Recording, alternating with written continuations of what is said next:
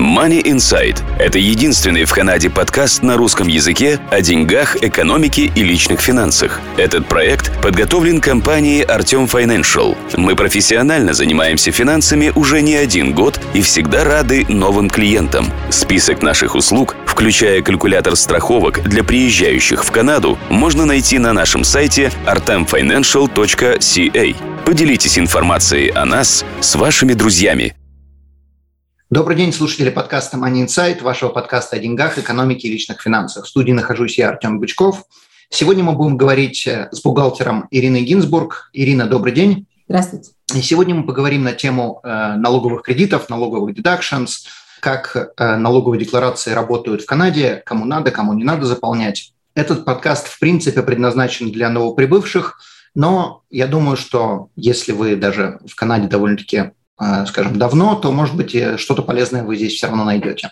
Ирина, давай начнем э, с вопроса. В первую очередь, расскажи вкратце о себе для тех, кто э, не смотрел наши предыдущие подкасты, а тебе не знает. Буквально вкратце, кто ты, что ты, где ты живешь. Да, я живу в Онтарио, а, в Торонто, но обслуживаю, в общем-то, по всей Канаде людей, потому что налоговые декларации, особенно вот personal, то, что называется такс, они мало отличаются между провинциями, они очень похожи поэтому обслуживаю людей по всей Канаде, работаю зачастую виртуально, можно посылать документы виртуально, мы не должны встречаться. Училась я в Канаде, то есть я имею канадское образование и канадскую лицензию. Ну вот, работаю уже очень давно, больше 10 лет. Я как бы э, маленькую не то что, наверное, заметку скажу. Я подозреваю, что квебекских клиентов ты не обслуживаешь. Да, квебекских нет, да. Э, у них другая планета. Да, это другая планета, говорящая на другом языке.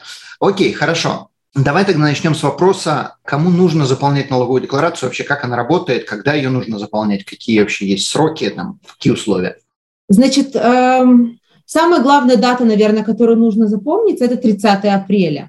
Это дедлайн, до которого нужно заплатить налоги, если они имеются, и подать налоговую декларацию. Декларация подается за календарный год. То есть если вы приехали в Канаду в 2022 году, то по окончании 22 календарного года до 30 апреля вам нужно будет подать декларацию и заплатить налоги. Сразу сделаю отступление, что если у вас э, в вашей налоговой декларации есть доход по бизнесу, то саму декларацию можно подать до 15 июня. Но налог все равно нужно заплатить до 30 апреля. А чтобы его заплатить, нужно его посчитать. 30 апреля, да. Окей, хорошо. Давай тогда сейчас разобьем это на части. Скажем, человек приехал в середине года, там, неважно, 30 мая приехал в Канаду этого года, 22 года. Ему надо подать декларацию за весь 22 год или только вот с 1 июня по 31 декабря. Как будет считаться налоговый сезон и что будет до а, приезда в Канаду? Значит, когда он придет к бухгалтеру и скажет, что это первый год подачи декларации, то мы спросим, я спрошу, когда он переехал в Канаду. Декларация все равно подается за весь 22 год, как бы. Но на самом деле мы указываем дату приезда, когда он стал налоговый резидент, и в его декларации учитываются только доходы в Канаде. Те доходы, которые у него были до, до начала резидентства, они не облагаются налогом в Канаде, но они могут влиять на кое-какие кредиты, которые он будет получать. То есть мы спросим у него, сколько он заработал до приезда, только потому что нам нужно посчитать, все кредиты он получит или не все, может быть, немножко уменьшится. Но облагаются налогом только доходы после приезда в Канаду. Не обязательно э, только доходы, которые он заработал в Канаде. То есть если он приехал в мае начинает здесь жить, и он налоговый резидент Канады с мая, и все его доходы из страны исхода, эти доходы все равно облагаются налогом в Канаде. С мая, с после того, как он приехал после того, как он приехал, да. Если он заплатил налоги, например, на Украине, мы сейчас говорим больше про людей, которые приехали с Украины, то это будет учитываться в подсчете налога здесь. То есть в целом в декларации мы считаем все его доходы, потом мы считаем его налог на эти доходы, потом мы смотрим, сколько налога он уже заплатил в стране исхода, и разница – это обычно то, что он должен доплатить. Ну, примерно, это я вам примерно рассказала, то есть там все считается по формуле, но в целом это работает так. В зависимости от того, например, какое налогообложение в стране исхода. Если очень низкое, если, например, там 10%, а в Канаде 30%, то разницу он будет должен. Угу, окей. То есть, в принципе, забегая вперед, если, предположим, человек приехал в Канаду, но продолжает, там, скажем, онлайн работать в Украине или еще там в Европе, то есть находится здесь, живет здесь, налоговый резидент здесь, но получает доходы из Европы и, предположим, вообще не платит нам никакого налога, нам неважно, все это легально, но не платит никакого налога, то здесь ему надо будет заплатить налог по налоговой ставке, которая соответствует законодательству, налоговому законодательству здесь. Если же он платил налог такой же э, там, в Украине или еще где-то, как он платил бы здесь, тогда здесь никаких налогов не будет, потому что он уже там свое переплатил, заплатил. Если он заплатил там налог выше, чем здесь, он разницу здесь не получит. Вот, вот это хороший ответ. Э, то есть как бы ответ неприятный, но тем не менее полезно это знать. Окей. То есть э, вас попросят доплатить, если вы не доплатили, в соответствии с налогом, со шкалой налогов здесь, но если вы переплатили там, то разницу не получите. Хорошо. Тогда у меня немножко другой вопрос, отступая от темы. Люди зарабатывали деньги до приезда в Канаду, у них там есть какие-то накопления, они эти накопления переводят сюда после своего приезда. Будут ли эти накопления облагаться налогами как доход? Нет. Перевод своих денег – это не доход. Окей. Не все, что вы получаете, это ваш доход, не все, что вы тратите, это ваш расход.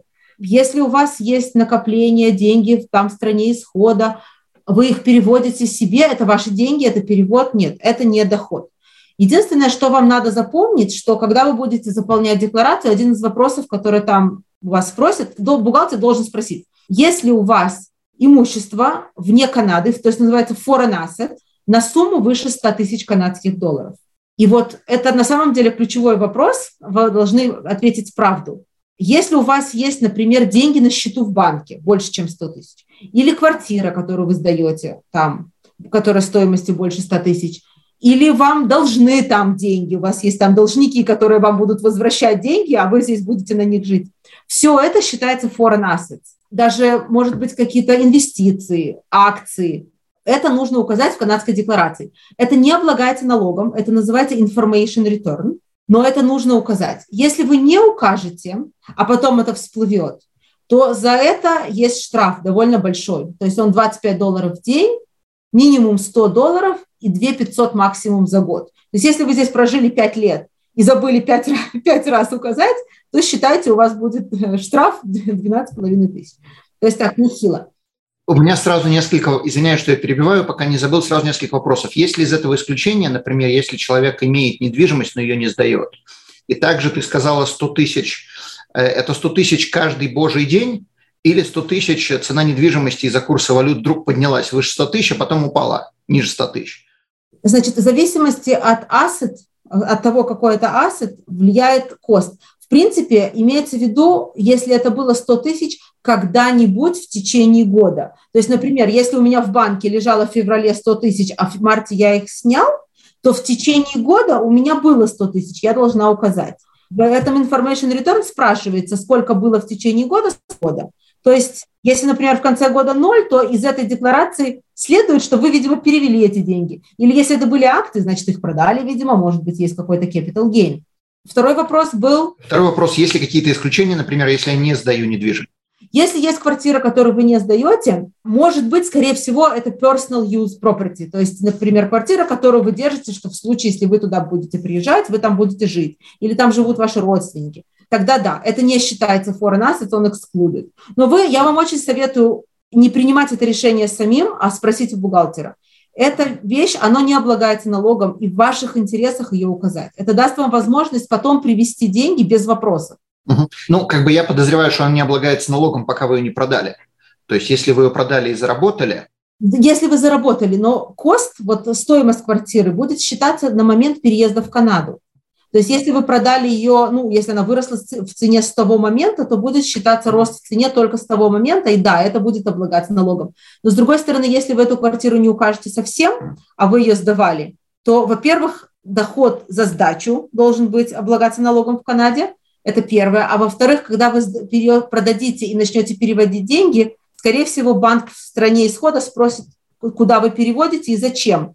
И тогда, если вы ее не указывали, спросят, откуда деньги, почему не указывали, ну, в общем. Да. То есть эти вопросы желательно обсуждать с financial advisor, с бухгалтером и не принимать эти решения а, так налегке, задав вопросы кому-то в Фейсбуке, потому что последствия могут быть очень плачевные. Потери в налогах могут быть намного больше, чем вы заработаете на недвижимости или на какой-то еще инвестиции. Окей. Возвращаясь к нашему первоначальному вопросу с налоговой декларацией, человек живет здесь э, весь год, то есть, предположим, приехал в мае, дожил до конца э, декабря, наступил 23 год, надо подавать налоговую декларацию. Что для этого нужно, э, какие там, находим бухгалтера, что мы бухгалтеру должны нести? Значит, во-первых, кому нужно подавать? Обязательно подавать, то есть как бы must, что называется, только тому, кто должен заплатить налог.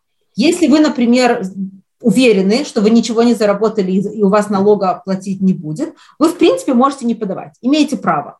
Но обычно есть смысл подавать, во-первых, потому что вы получите notice of assessment, то есть у вас будет документ, что вы здесь живете, что вы подаете налоговую декларацию. Это довольно официальный документ, который у вас потом могут спросить в разных, при разных обстоятельствах. Вы будете моргидж брать, там доказывать для иммиграции, что вы здесь жили.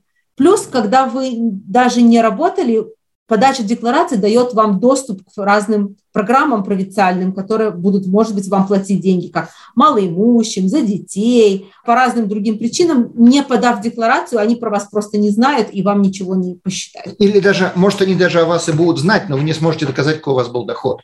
То есть, например, те же самые, э, я не знаю, как в Онтарио, но в Альберте можно попросить скидку на проездные, например, но для этого надо подать налоговую декларацию, показать налоговую декларацию. Если человек э, живет здесь 5 лет и ни разу не подавал, ну, показать ничего невозможно, никаких скидок не положено.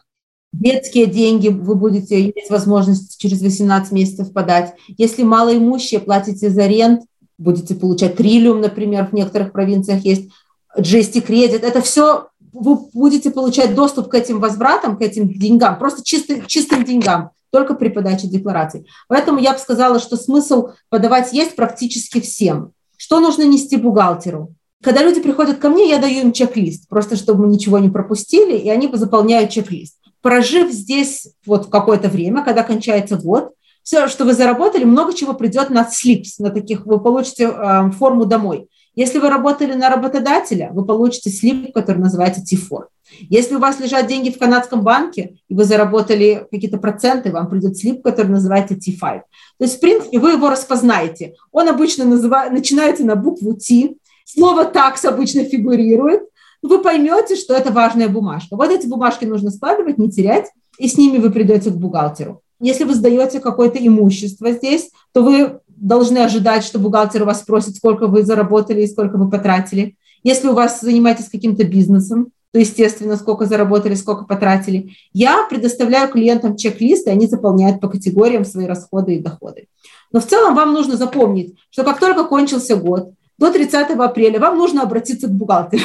И бухгалтер вам уже скажет, что, что от вас требуется. Однозначно любой бухгалтер попросит tax slips. А если вы приехали не работаете и не подались на СИН номер, на Social Insurance Number, то есть смысл на него податься сразу. То есть если вы имеете рабочую визу или какой-то статус в Канаде, то подайтесь да, заранее, не ждите подачи декларации.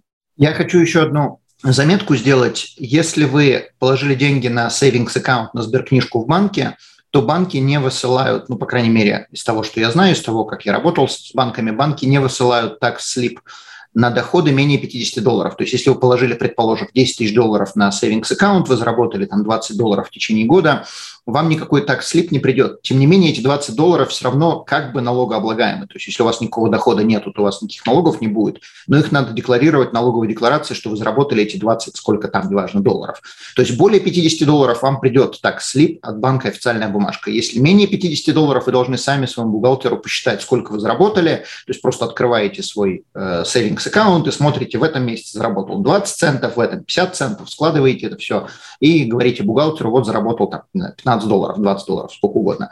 Даже если вы на самом деле, если вы заработали более 50 и банк вам не прислал, вы у банка можете попросить, но в любом случае небольшие суммы, даже если вы не получили так слип более 50 долларов, то бухгалтеру все равно это можно сообщить, желательно сообщить и подать это в налоговой декларации. Окей, хорошо. Еще как бы одна маленькая заметка. Налоговая декларация – это не означает, что вы будете платить налоги. Это именно декларация. То есть не всегда при наличии дохода, как вот, например, мы сказали на savings аккаунт, если человек заработал в течение года 50 долларов, никаких доходов не было, никаких налогов не будет.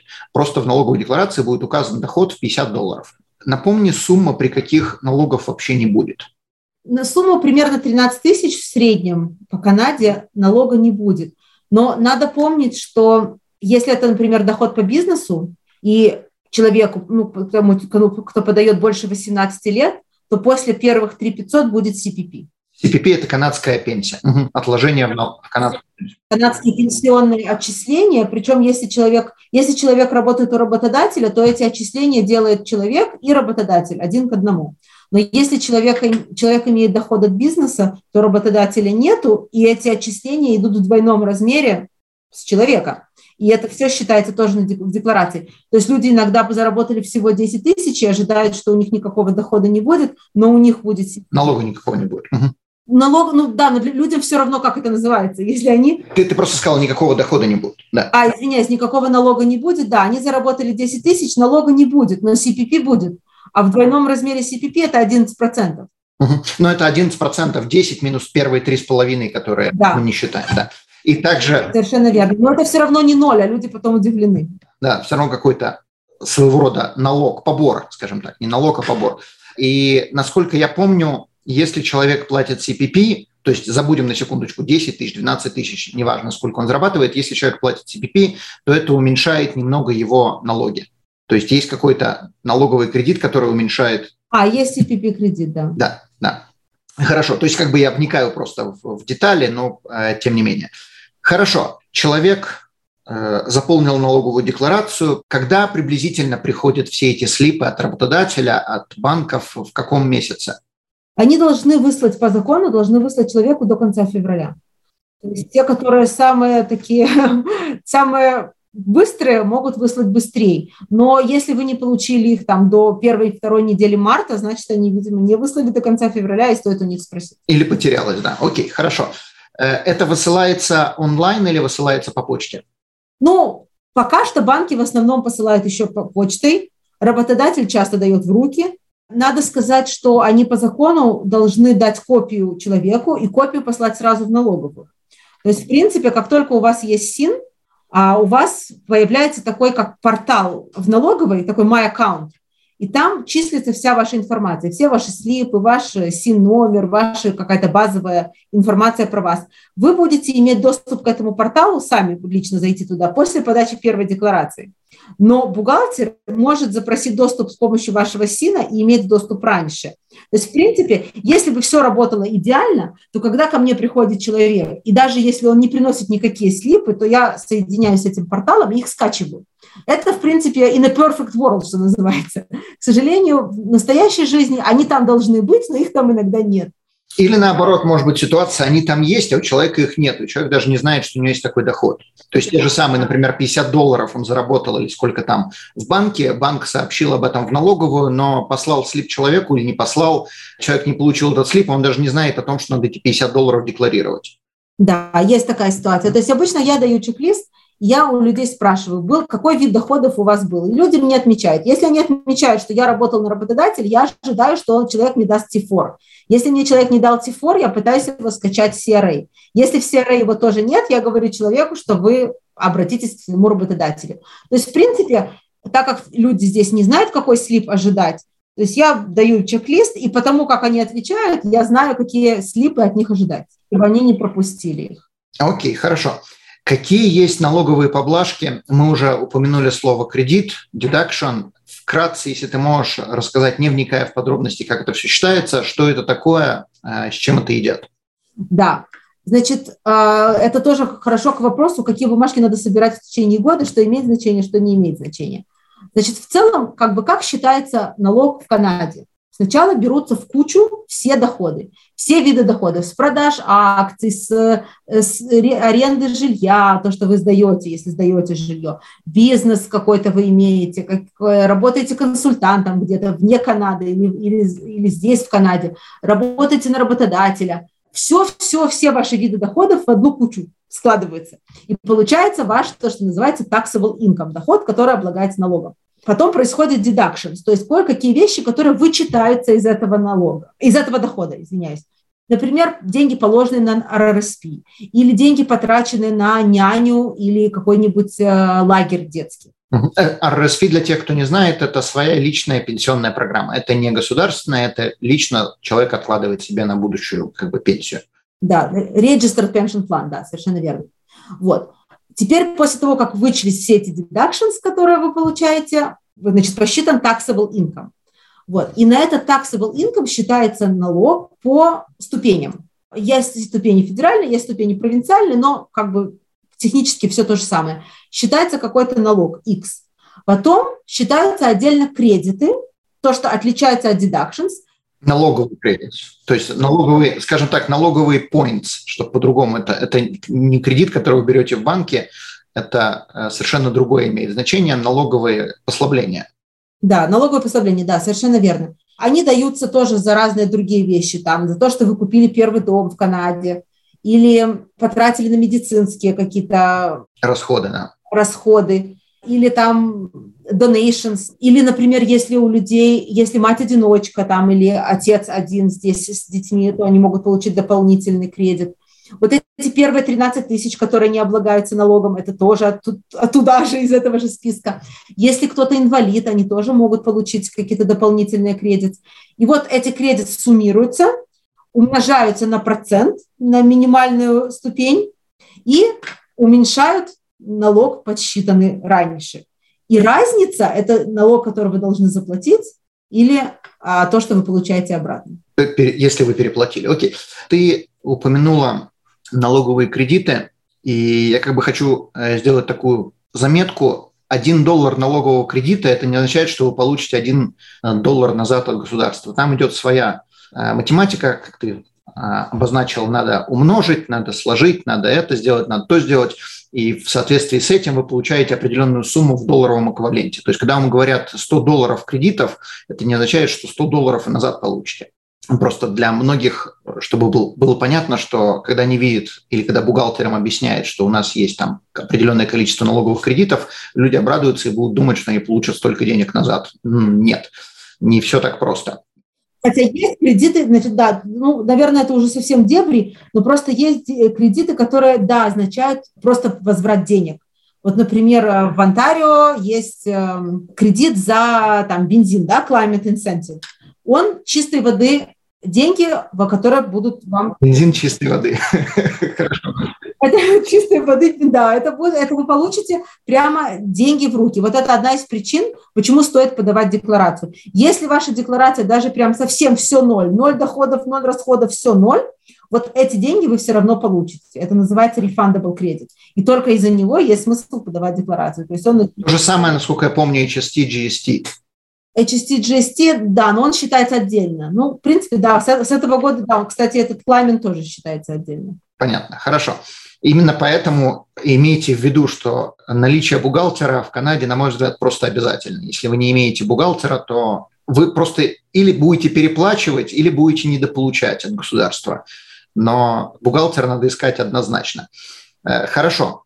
Какие еще есть послабления? Ты вот упомянула няню. Если ты можешь немножко более подробно child care expense объяснить, э, что это, как это? Да, child care expenses – это на самом деле не так много. Это няня, затраты на няню, и затраты на детские садики, и затраты на лагеря. Вот и все. А если у родителей, если сюда приехали родители, например, вот ты сказала няню, можно ли родителей нанять как няню? Можно, можно родителей нанять как няню. Ну, то есть, в принципе, родители должны действительно сидеть с детьми, а, но родителям имеете право платить как няня.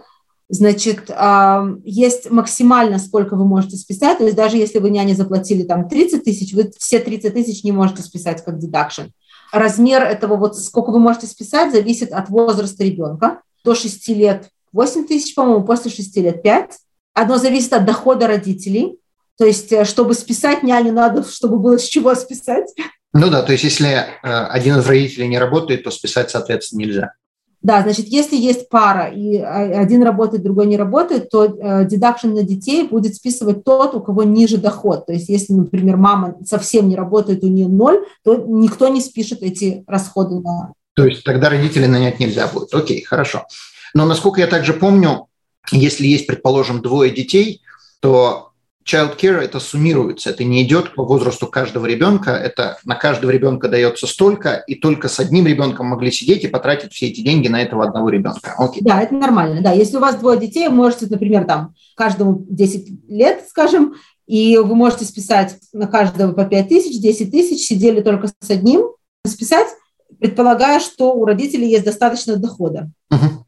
Да. И сразу тогда вопрос, для чего нам это нужно делать, если, предположим, э, сюда приехали бабушки, дедушки, ну, имеет смысл бабушкам, дедушкам платить эти 10 тысяч или сколько там, они сидят с внуками, родители работают. Если бы мы не списывали, тогда мы просто child care expense потеряли, потому что, предположим, не было никаких лагерей в течение года, не было никаких бэбиситеров, потому что и так бабушки, дедушки с ними сидят, нет смысла никого нанимать. А так бабушкам, дедушкам можно легально платить, они налогов не будут платить, но они будут платить CPP, как мы уже говорили, канадскую пенсию. Они, может быть, и не будут платить CPP, если бабушкам, дедушкам будет 65 лет. Да, если после 65, но это уже больше с бухгалтером. Тем не менее, просто имейте в виду, что такая лазейка существует, и эти бабушки с дедушкой не обязательно должны жить в другом доме, то есть они могут жить в том же самом доме. Да, они могут жить, они, ну, есть смысл, потому что да, даст возможность родителям понизить. То есть родители обычно, когда работают, у них ступень налогообложения выше. То есть даже если бабушка с дедушкой имеют пенсию, может быть, да, платят какие-то налоги, все равно, скорее всего, их налоги будут меньше, чем родительские. То есть минус 10 у родителей это обычно да, сэкономит больше налога, чем плюс 10 у бабушки. Да, окей. К тому же бабушкам, дедушкам можно разделить 5-5, например, поиграться с цифрами. Но здесь очень важный момент, продолжение вот этого вот э, темы списания на бабушек и дедушек, им действительно надо платить. То есть вы не можете просто сказать ретроактивно через, э, когда заполняете налоговую декларацию, а мы им там заплатили, а где ну, доказательства нет, доказательства мы им наличкой там давали или там неважно чего. Нет, вы должны действительно или, или переводить деньги, или выписывать чеки, или еще каким-то способом, но им действительно надо платить. Что они будут дальше с этими деньгами делать? Будут они их снимать с банкомата и возвращать вам обратно наличкой, это уже на их усмотрение, или там тратить на жвачки внукам. Но платить сама транзакция должна быть произведена, и, соответственно, они должны выписывать реситы. Ну, реситы можно в принципе, потом сделать. Ну да, вам возвращать не надо, это нелегально. Вы им заплатили за работу, это их личные деньги. Если они хотят купить жвачки внукам или подарить внукам, это пожалуйста, но вам возвращать не стоит. Но показывать, что вы им платили, это обязательно, да, потому что иначе вы не сможете ничего сделать. Окей, хорошо вопрос тогда следующего характера. Человек приехал в Канаду, а, он знает, что ему надо заполнять налоговую декларацию в апреле следующего или до апреля следующего года. Сейчас начинает работать. Надо ли ему обращаться к бухгалтеру в течение этого года, 2022 года, пока о налоговой декларации речи не идет? То есть надо ли э, обращаться с какими-то консультациями, какими-то вопросами, или просто вот наступил 23 год, теперь мы собираем все эти налоговые слипы и бежим искать бухгалтера? Ну, возможно, ими не нужно обращаться к бухгалтеру. То есть, в принципе, обращаться заранее большого смысла нет, если он только, ну, может быть, в двух случаях. Во-первых, бухгалтера становятся очень заняты в период налогов и зачастую не берут новых клиентов. То есть, может быть, чтобы найти бухгалтера и уже знать, что он куда-то пристроен, может быть, стоит позаботиться заранее. Это первое. Второе, может быть, чтобы знать эм, что собирать. То есть вот мы упомянули вот эти child care expenses, а медицинские затраты. Значит, в общем-то, все, что на оздоровление, но выписанное врачом. То есть если вы покупаете просто там таблетки от головной боли в магазине, в аптеке, то это нет. Зачем еще к бухгалтеру обращаться? Ну, если у вас есть вопросы насчет того, может быть, если у вас, вы чувствуете, что у вас ситуация более сложная, чтобы понимать, за что вы должны отчитываться, за что нет. То есть мне кажется, что вот людям, которые приехали по какой-нибудь рабочей визе, особенно с Украины сейчас, стоит упомянуть вопрос резидентства, которое не очень очевидно и может, может быть важно при подаче. Просто здесь, вот мы несколько раз упоминали, если вы налоговый резидент, если вы налоговый резидент, налоговый резидент статус этот отличается от иммиграционного статуса. В общем-то, в Канаде налоговый резидент определяется тем, насколько у вас сильные Canadian ties. Между, например, Канадой и Украиной есть э, договоренность, а, чтобы не было двойного налогообложения, то, что называется treaty. И это treaty определяет, где вы налоговый резидент. И это означает, первое, на что смотрят, это где живет ваша семья, где у вас дом, где у вас дети. То есть если, например, вот я вижу вокруг меня часто ситуации, что папа остался на Украине, Мама с ребенком приехали сюда. Дома их остался на Украине. Они здесь приехали пересидеть. Вот у такой мамы статус не факт, что он такс резидент. То есть, например, скорее всего, если посмотреть на вот эту трити, если папа сюда не собирается, квартиру на Украине они не сдают, они просто переехали, при, приехали пересидеть войну, и, скорее всего, по всем параметрам собираются возвращаться, то они не налоговые резиденты, и они должны отчитываться в Канаде только за доход, заработанный в Канаде. То есть если они продолжают сдавать, то есть если они там сдают какую-то квартиру, например, это не канадский доход. Если они занимаются бизнесом, находясь в Канаде, то это да, канадский. То есть если у вас, в общем, ситуация не очень однозначная, то, может быть, стоит обратиться в течение года к бухгалтеру, определить, вы налоговый резидент или не налоговый, потому что от этого будет зависеть потом, что у вас будет облагаться налогом в Канаде. Понятно, хорошо. Я думаю, что я сейчас задам последний вопрос. Если ты знаешь на него ответ, я не знаю, насколько бухгалтеры связаны с этим. Что касается относительно детских денег? То есть здесь есть семья на work permit, есть мелкие дети. Когда им положены детские деньги, когда им не положены, с какого момента можно вообще подаваться на это? Им положены детские деньги, когда они здесь прожили 18 месяцев. Окей. Даже если они в статусе work permit? Даже если они в статусе work permit. То есть на детские деньги можно подаваться сразу, если человек permanent resident или citizen. Если у него статус work permit, это называется temporary resident а для иммиграции. И поэтому с таким статусом нужно прожить 18 месяцев, и тогда можно подаваться на, де, на детские деньги. В таком случае лучше считать себя резидентом, потому что, как мы сказали, если приехала вот такая мама с ребенком, мы определили, что она на самом деле не налоговый резидент, и она подается только, подает декларацию только за доход канадский, то есть она подает декларацию как non-resident, то она не имеет доступа к этим деньгам. Даже через 18 месяцев? Даже через 18 месяцев. Вот об этом нужно разговаривать с бухгалтером. Да, вот это, это, это вопрос сугубо индивидуальный, и там имеет значение именно там не черное и белое правило, там смотрят на intention, где вы собираетесь жить, какие у вас планы, какие у вас circumstances. И на основании разговора с бухгалтером можно определить и задокументировать.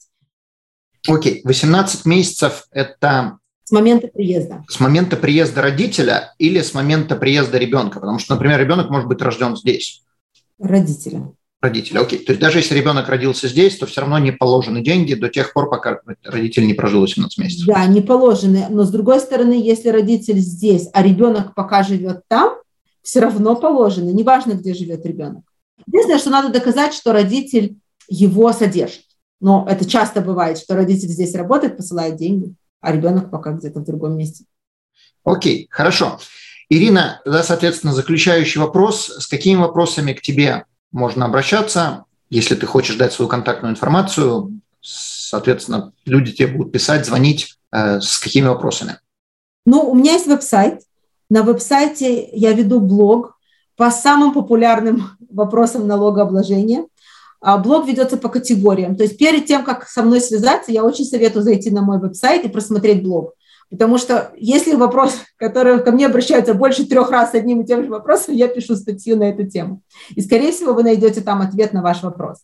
Если у вас ситуация более такая не универсальная, какая-то более сложная, вы хотите разъяснения, я предлагаю в течение года консультации. Вы можете со мной связаться через веб-сайт, там есть email, я вам предложу консультацию.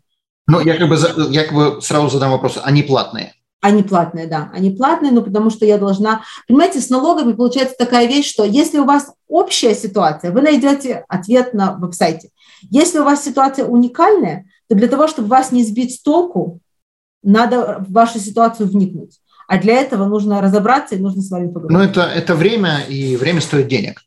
Если вы ходите на работу, вы зарабатываете, то точно так же бухгалтера должны зарабатывать деньги. Они не могут предоставлять услуги бесплатно. Да, консультация не платная. Ну а в сезон я предлагаю, да, услуги подачи деклараций всех сложностей. Отлично. У нас есть несколько подкастов уже с Ириной. Я советую вам их посмотреть, послушать, потому что там будет много полезной информации. Также найдете полезную информацию на ее сайте. Однозначно это я знаю точно.